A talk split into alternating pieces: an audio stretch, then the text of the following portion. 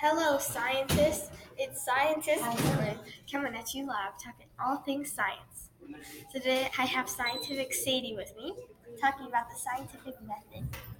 So, Sadie, what is the first step to the scientific method? Well, first you need to ask a question. What do you mean, Sadie? So, like, you need to ask a question about the experiment that you're going to do. Correct. So you need to fi- ask why, what you want to find in the experiment. So what's the second step? Find information about the question.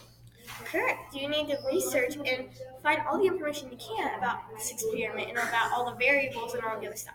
What is the third step? Next, you need to form a hypothesis. Great. And in the hypothesis, you have if blank, then blank, because blank. So that means if something sinks, then uh, it has more dents because of my research. Something like that. What's the what's the fourth step? Well, after that, you need to test your hypothesis. Correct. That's when you actually perform the experiment and you just try to find out if what you hypothesized was correct. What's the next? Next, you need to form, you need to find data about your experiment. Correct. You need to collect and review over your data that you got from performing that experiment. What's the last one?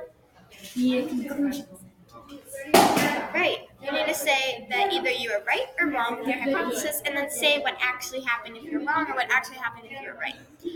Well, scientist Sadie, and scientific Sadie, sorry, I've had too many scientific science scientists Sadies here. So um, she needs to get back on the road, helping all people with the scientific method. So scientist Caitlin will say goodbye to you all and see you next time with scientist Caitlin. Have fun and keep learning.